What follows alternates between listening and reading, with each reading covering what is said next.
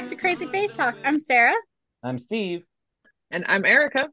and we have just begun starting last week a new series here for the uh, late summer, early fall. Um, looking at characters that we could have sworn were in the Bible and turned out not to be.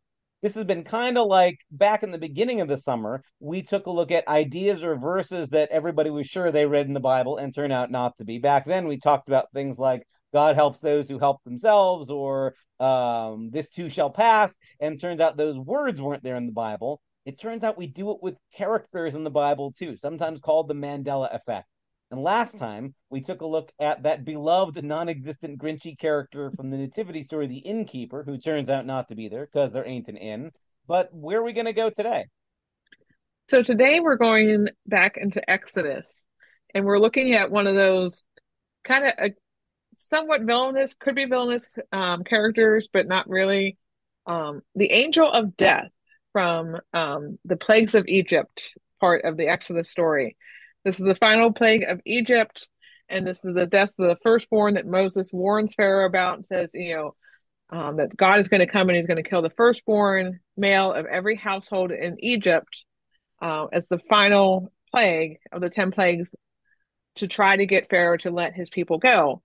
And for some reason, probably because of some of the movies and things have been made around, um, you know, the, the Exodus story, we want to say that it's an angel of death that comes around and kills all the firstborn, but that's not not what Scripture says. Yeah, yeah. So you you raised a really important point just right in the beginning that for a lot of us, sort of like with the nativity story, part of how we end up with this misconception is the ways we've had this story told to us, often not first by reading it from the pages of our local Bible, but through movie or uh, Christmas pageant or things like that. And yeah, in a lot of well-known retellings of the story of the plagues and the Exodus story, the, sometimes it's explicitly said God sends the angel of death to kill the firstborn, or the way this plague is described or shown almost creates a character to sort of take the the burden off God or the responsibility off of God. Sometimes even very clearly named as ah, this is the angel of death, huh? Mm-hmm.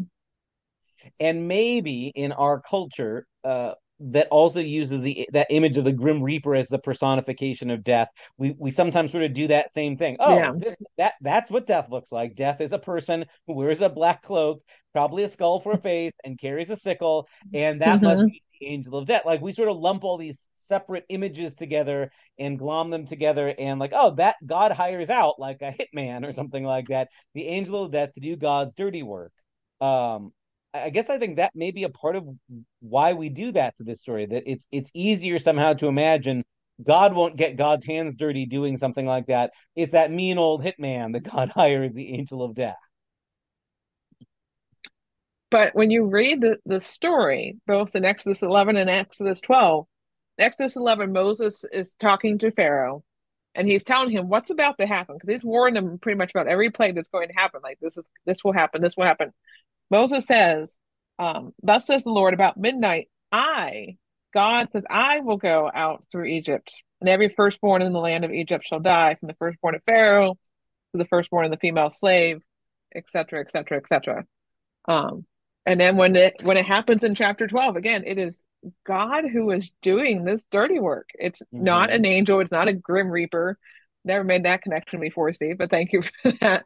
You know, it is God who does this. Yeah. And that's not comfortable to think about. Right, right. Now, I I think it, it may be worth exploring a little bit about both why we're uncomfortable, but also why the biblical text seems to lean so hard on saying this is God who's doing this and not some other entity. And I guess I'd say maybe it's worth spending a little bit of time there that the the story we call the Passover and the 10th plague, as the 10th number suggests, is one in a series of 10, and they sort of escalate, right? That there's this Mhm. in the, the early chapters of Exodus, as God's trying to get Pharaoh to let the enslaved Hebrews to be set free. It sort of becomes a contest between who really is God. Is Yahweh the God of Abraham and Isaac and Jacob? Is this the real God? Or is the whole domination system of Egypt, which would include actual literal gods and goddesses the Egyptians believed in, like Osiris and Ra and Isis and things like that, and Anubis and all them, as well as Pharaoh, who sees himself as the embodiment of the Mm-hmm. sun god and sort of operates as though I have all power, I call the shots, I bring life and death. And I've seen a number of scholars who do work to point out how each of the plagues leading up to the Passover is almost like it's intentionally taken a shot at a different god in the Egyptian pantheon. So, you know, there's gods of the river and there's gods of uh, harvest and there's gods of fertility and there's gods of the sun and the moon. So that when Yahweh says, You think your gods are in charge of the Nile River? Nope, I am. You think your God's in charge of frogs? Nope, I am. And that each one of those is meant to say, Yahweh is powerful, the Egyptian pantheon is empty, and Pharaoh's power is empty, and it's built all on a sham and that finally escalates the power of life and death. So it's not like God's first shot out of the beginning is, I'm going to start killing people, but it, it builds because at every turn, Pharaoh refuses to listen, refuses to let the people go. And those first couple plagues, and correct me if I'm just remembering this from movies and not from actual scripture, um, because again, that's what we do. Right. Um, you know, Pharaoh's priests are able to kind of recreate some of those first They plagues, decompose miracle, you know, or they, they make it look like that, you know, the, the Right. turning of the Nile to blood. You know, when Moses' staff turns into a snake, you know, they were able to do the same kind of thing. Um, you know, but this one, yeah, they don't try to compete with this one. Right. Yeah, so I had to um I was also wondering that because that's definitely in the Prince of Egypt, which is my like mental image of this Right. Part of Exodus. Um, but I did go up and in Exodus chapter seven, where the first plague, the water turned to blood, um, it does say in verse 22, but the magicians of Egypt did the same by their secret arts. So Pharaoh's heart remained hardened, and he would not listen to them as the Lord had said. So, yes, the Okay. the priests or magicians or whatever they called themselves did manage to replicate at least the first plague. Yeah. I- can remember too as a kid watching the Cecil B. DeMille, the Ten Commandments, and that whole scene Mhm. where Pharaoh's people can turn their staffs into snakes too. It's like, yeah, Yeah. so clearly part of the tension in the story is even though God sort of says to Moses, I'm going to keep giving him chances and he's not going to listen. I know from the beginning he's not going to listen, but that sort of is spelled out in advance. This is how this story is going to go. Um, and for a while, yeah, they can keep up. And then pretty quickly, God's power eclipses what they can do uh, and it builds so that the Passover, the the death of the firstborn, is not God's first shot without warning, but that these build. And the way the text tells it, God sort of says, "This is how I'm going to gain glory for myself. This is how I will reveal that Pharaoh's a pretender and I'm the real deal, because his power will quickly be exhausted, it will be clear he can't do what I can do." And that culminates finally in the death of the firstborn. So, from the biblical writer's perspective in Exodus, this whole thing has been a way of showing Pharaoh and his whole system of dominating and enslaving people is a lie. It's a house of cards, and it's Mhm. all been show. Uh, and God is the real God. So it makes sense if you're the writer of Exodus to say, uh, I need to show that God is the one with the power, and not that God has to subcontract to an angel of death or something like that. So there are reasons why the biblical writer would be real clear. This is God's doing. God is the one because God has the power over life and death, and not Pharaoh, and not anybody else for that matter um we might want to explore though or at least talk a little bit about yeah what what what does it mean to say we Christians who are real sure we believe in a God who is loving and merciful and loves even stinkers and yet also we've been real insistent that the God we meet in Jesus is not a separate being from the God we meet in the Hebrew Mhm. scriptures and so we don't get to say well that was a mean God now we have a nice God or something like that so, somehow these are the same God that's that's tricky. That's difficult, uncomfortable at least. Our God is a God of liberation. Yeah. And you know, when when I take a look at at the Exodus text, I am reminded a lot of uh, my preaching professor and how he was quite fond of saying you're you know you're the people in your pews are going to hear things differently depending on who they are Yeah. you will say a sentence and some people in your pews are going to be deeply troubled and conflicted and then other people will hear that exact same sentence and they will find deep comfort. And you can't exactly control how your people are going to hear this thing that you say um because you can't control what they hear. Um you can just control what you say coming out of your mouth. Um but when i take a look at the exodus story i think who finds comfort in this and who finds Yep.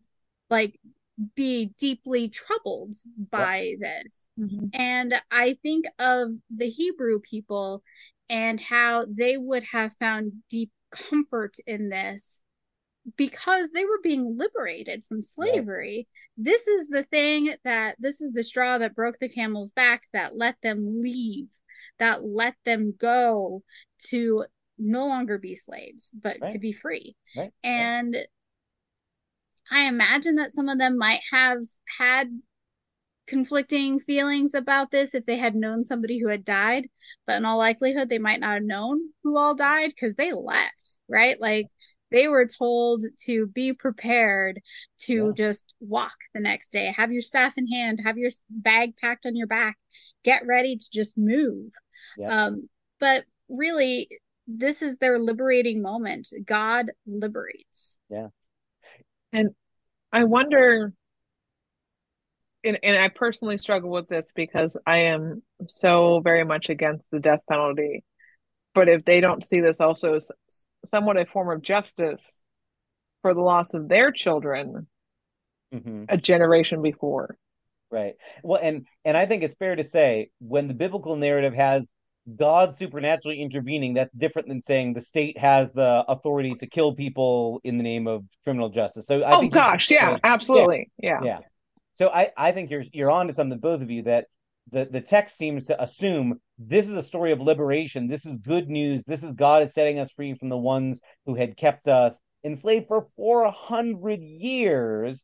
Um, and how many of not just children were killed when Pharaoh starts killing babies, but how many of our previous generations lived and died and suffered in bitter slavery and were whipped to death or beaten to death or worked to death. Yeah. So yeah, there's that sense of this is liberation.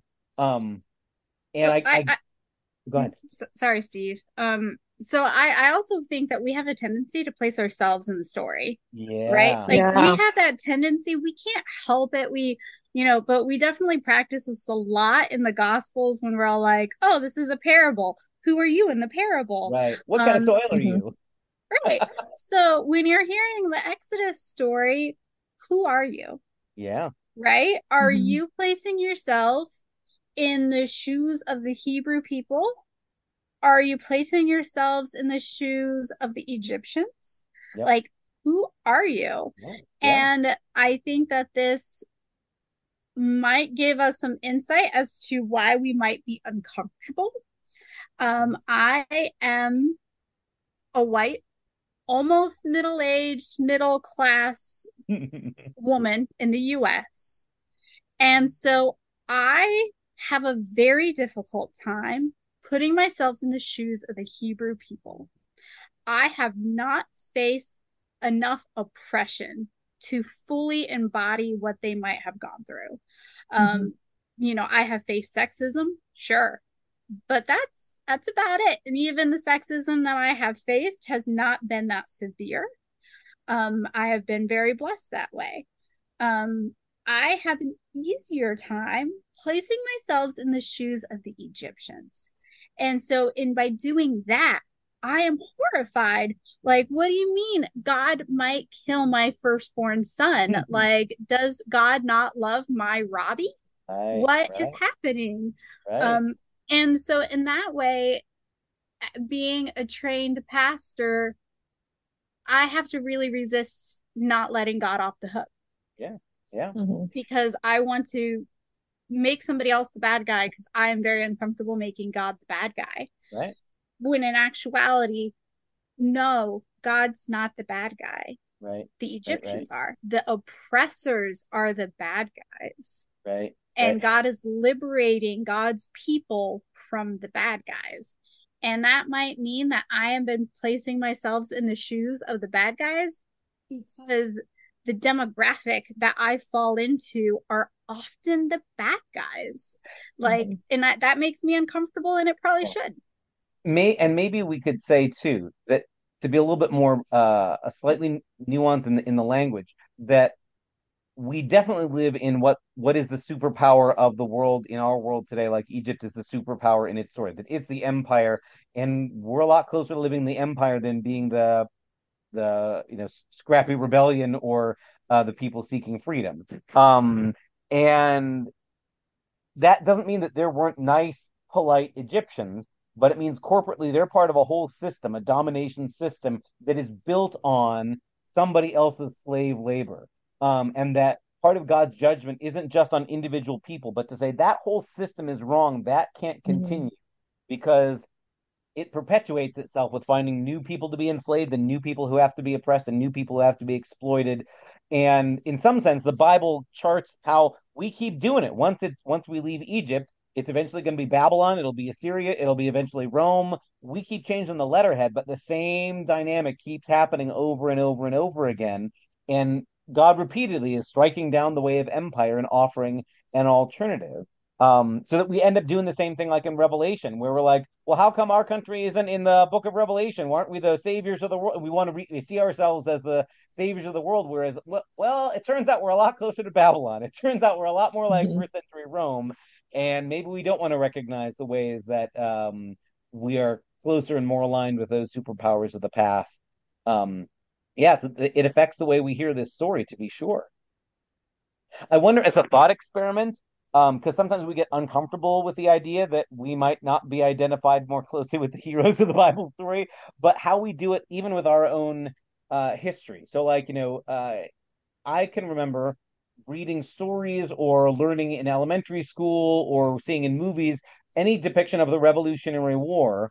Um, you know, like you cheer on the uh the the Revolutionary War fighters, ev- e- even when they were brutally kill the the British, because we're on the side of we're fighting for independence, and so it's okay when we kill the British, or it's okay when Swamp Fox, you know, General Francis Marion, you know, would use all those sort of sneaky tactics to go kill more British people because we're seeking liberation. And but obviously, when the British tell the story, it's an atrocity that uh, American fighters wouldn't fight in the respectable uh, traditional battlefield ways. They'd you know hide and fight in the woods and withdraw. That that doesn't seem noble if you're the British. Um, and how often that same dynamic is played out in our history when we tell stories of uh, slave rebellions in the American South, right? When Nat Turner rises up, or there's other slave rebellions, how easy it is to be like, oh, well, these are the bad guys because they killed people. Well, wait a second here. How is that different from the uh, revolutionaries, you know, in the in the American Revolution fighting off the British? It, it, it it's a reminder how quickly we take sides by who we identify with, and we justify this Mhm. kind of killing of your enemy is okay, and other kind of killing of people is wrong because that threatens me or makes me uncomfortable. And th- this is a text. The, the Exodus story is a text that deliberately takes a side and says God is on the side of the enslaved if it comes to picking between the enslaved and the empire. You know, between Pharaoh and the enslaved, God is there to liberate the slaves. There is no just saying, well, doesn't Pharaoh's life matter? Well, yes, but he's chosen already to oppress people for centuries. God is on the side of the enslaved. That's an uncomfortable, in some ways, thing to eh, say if we have certain allegiances to the empires of our day. So I have a slightly different question Okay. because we originally started this as this character, the Angel of Death, does not appear in the Exodus story. Do we get any other mentions of the Angel of Death in the Bible? I think one place that again we might reach for and start to conflate them is there's that place in Revelation where we get those four horsemen, you know, and each of them have different names, and there's pestilence, and they, you know, each get different color horses and themed accessories. And one of them, the rider, is called Death, right? Uh, and I think Mhm. that's part of where we get our Grim Reaper imagery from in Western culture, uh, is a lot of the stuff that comes up with with that. So if if we've been for a long time in our culture conflating the Grim Reaper, that figure of death from Revelation, and then the this story from Exodus. We're gonna you know picture them all as the same when maybe they are not meant to. And I I would make the case that in Revelation we're not talking about literal characters. I mean those are all symbolic rather than that there's actually somewhere people riding on horses and one of them is a skeleton. I think it just is it's so intriguing to me because I googled this um Mm-hmm. you know who is the angel of death and you know you like there's things like oh well like you said in res uh in Revelation there is you know the death who rides a horse um but then there's also this character which is um Azrael Oh, who a- Azrael is that how is you it uh, pronounce it I'm, is it I'm is there two Z's? Is it Azazel? A Z R A E Oh, Azrael. Okay, yeah, okay. Yeah. Um but like it's definitely I think is coming more from like myth or urban legend, not actual Bible stuff of like, you know, that before the creation of man, Azrael proved to be the only angel brave enough to go down to earth and face the hordes of um, Iblis, the devil, in order to bring God the materials needed to make man. And this is from um, Britannica, Br- Britannica, the encyclopedia, and it's like, oh, I'm Yeah. not entire like that's not really from the Bible. Right. I I think that's Where another is this place. from? But like a, he's named as the angel of death. Right, right. And I think it's worth noting. I've I've done a little bit of research as well that Azrael is a figure who shows up both in later Jewish uh speculation, mysticism, fan fiction, as also Islamic tradition as well. Uh, and so in in Arabic, there's Azrael as well as the the uh, Hebrew sort of inspired. The name itself means God has helped. So it's again like the the word Azrael doesn't mean angel of death. Um, uh, it's actually got to be related somehow to the name Lazarus too, I think. Uh, but anyway, um, the um the the the figure sort of emerges later on in later tradition. Um, and also, I think sometimes is credited as the one who separates body from soul. So again, like you can tell, there's enough centuries of development of thinking that later on we even invented this idea that souls and bodies are separable. Like you can have an appendectomy, and I guess someone can separate your soul out too. Um, but uh, I guess you could say, yeah, later tradition invented this character uh, and sort of culled it from maybe biblical and extra biblical traditions, but as far as the Bible's story itself, not there. Later on, we've invented these kind of names for these characters.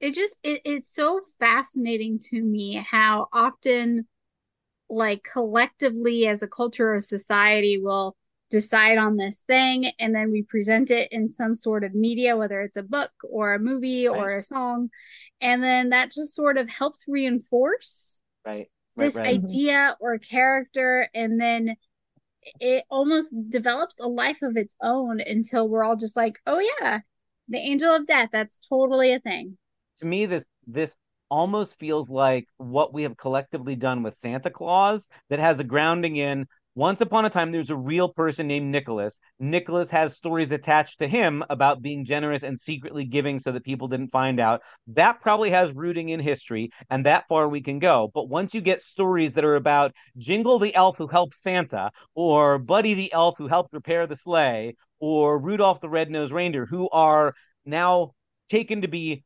literal characters in those stories who help this other figure we've now morphed from Saint Nicholas, the Bishop of Myra in Turkey, who slapped Arius at the Council of Nicaea, to this other mythical figure. And like almost like sleight of hand, we didn't even realize that there'd been a switch, you know. And I think the same thing has happened. That there's yep, there's a biblical story where the the God kills the firstborn.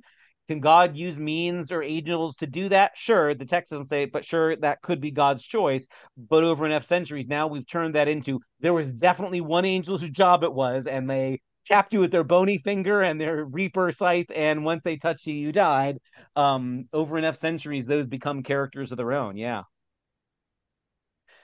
To me, this is also uh a really really clear example of what the the fictional novel American Gods does. I, we've talked about that in this podcast a bunch of times before, but the whole notion that uh, sometimes what we do collectively is invent ideas and they eventually kind of personify almost to the point where everybody just accepts not just that death is a reality, but death becomes personified in this angel of death figure. Oh yeah, that's that's totally how it is. Like you say, it's a thing, I guess.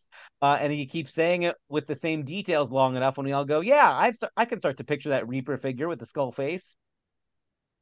To me, it feels like it's worth recovering every so often. Without we don't have to be pedantic about it, but like it's worth going back and going, well, let's note where did those ideas come from and what actually is in the biblical text, especially because uh, in in our traditions, especially Protestant traditions, it's been important to say ultimately we we place authority in the canonical scriptures and not fan fiction that has emerged over centuries. So there's lots of things that people have said or riffed on about the story of the Exodus, but Christians have classically said Exodus is telling is the one we consider normative and not the Prince of Egypt or and not Cecil B. DeMille's the you know the Ten Commandments. Um, and every so often it's worth going here are differences that are worth noting about how here's how the story goes here versus here's how other tellings are um are there other reasons that it might be worth us making this point that there's no angel of death named are there other reasons it matters or is this just sort of us picking at straws i think it is really important that god is the one doing the thing that god desires mm-hmm. especially mm-hmm. in this really complicated kind of awful thing. Mm-hmm. Um, I will fully admit that I've not seen all of Game of Thrones or read the books. But in the first season, which I did watch, there is this moment where Ned Stark has to um mm. pass judgment over this this man who has abandoned his post on the wall and you know the the man who has abandoned his post is all like i saw white walkers i am not up for fighting these things because they will kill me and then I will be a White Walker. And um, Ned Stark has to say, you know the law. If you abandon your p- post, if you break your oaths, you are sentenced to death. That you are like, this is the law. Mm-hmm. And he is the one who, since he passed the judgment, he swings the sword. Yeah. And he's the one that executes this man and he then like has this teaching moment with his sons who will you know one of whom is supposed to be the next lord of winterfell. And but to me it was a very like you know if you're the one that passes the judgment you better be prepared to follow through and to be the one to actually do this thing. Yeah. you know don't have somebody else do your dirty work so to speak. And so i think to me it's really important that it is God who is the one who is active in doing this thing and not just God keeping God's hands clean right. while also still mm-hmm. somehow liberating his people. Right. Like right. And, and I know that like it's still super sticky to me. Like I'm still really uncomfortable. But again, that's because I am on the side of empire here. But it's I I still think it's really important that it's not like God on high saying like passing this this sentence and then staying up in the ivory tower while other people go and do this thing. No, it's God is down here in the trenches, in the muck, in the mud, in the blood, in the grief. Right. God right. is here with us. Mm-hmm. Right. And that notion of that, however unsavory it is to be the one holding the sword to borrow your imagery from Game of Thrones. Like that also there's a certain respectability of like I'm not going to pass that off and pretend my hands are no if if this person ha- if justice requires this I will be the agent of justice. Um we might also say that um part of our perspective as Christians is that ultimately Jesus has something to say about the character of God that is necessary uh in addition to the story we get in the Exodus um, and there can yet be hope mm-hmm. in new creation that even people who were dedicated servants of the empire might find redemption someday. Um, uh, and that, I mean, we might even talk about how, in the broad sweep of Scripture's story, we also get stories of people who are representatives of the empire who end up changing their ways or being brought into the community of God's people. A literal centurion who comes to faith like Cornelius. Um, but that's not the end of the story. But yeah, that, there are times also where God has to very clearly say, I'm on the side of those who are being taken advantage of, and I will do whatever it takes to set those people free. Um, and that again, it's not that God's first move is bloodbath, but we started with whatever was the minimal amount of force necessary to get through to Pharaoh. River turned to blood didn't do it, and frogs and locusts didn't do it. But you pro- you prodded me into this. This was not, uh, you know, just me being bloodthirsty right out of the gate. This I'm making a connection in my head between this and and Jesus' sacrifice on the cross, and the fact that you know, and I'm thinking Jesus in the garden saying, "Take this cup away from me, but it's not thy will, you know, not my will, but yours be done." You know, in which God sacrifices God's self in that moment, and and here again, it's you know, God's not placing the responsibility on someone else, right? Mm-hmm. You know, mm-hmm. while God isn't sacrificing God's self in Exodus, obviously, God is taking the full responsibility. I am doing this. And I'm not going to put someone else in that position. It's interesting too, then, how the New Testament so quickly uses the imagery following Jesus' example of the Passover lamb and Jesus. So mm-hmm. that in the midst of the death of the firstborn, what saves the Hebrew people from death is the blood of the, the Passover lamb on their doorposts. Um, and that those who have the blood on their doorposts are kept safe inside and God passes over their houses, and how quickly Jesus uses that imagery, even taking the literal bread and cup of the Passover meal and going, This is me. I'm the bread, mm-hmm. I'm the, the cup. Um, yeah, I guess the other thing that's interesting to me, this may be a conversation for another day, is that in the imagery and the, the internal logic of the Passover lamb, the sacrifice isn't like for sin. It's not like something has to die, this thing dies to pay for your sin, but it's it somehow covers over you, but it's not like you are sinners and this this this animal takes your punishment so much as its its blood becomes the marker that I won't punish, I won't I won't kill those inside. Mm-hmm. It's interesting because later on there are other images of sacrifice where it is very clearly the animal gets the sins put on the people, but there's not that sin language in the Passover story. Um, so when we get to atonement language about how does Jesus' death do something, sometimes the image is Jesus' death takes away our sin like a sacrifice took away sin. And sometimes it's more like, well, it's like the Passover lamb. And that's not really about dying for anybody's sins, but it gives its life to protect the people who are covered by its blood or something like that. So it's again, the the, the metaphor has become a little more complex. So uh, next time, we'll invite you to take another adventure with us into things we thought we knew or characters we thought were there in the Bible uh, that turn out not to be. And we invite you to join us along for the ride here on Crazy Faith Talk. See y'all.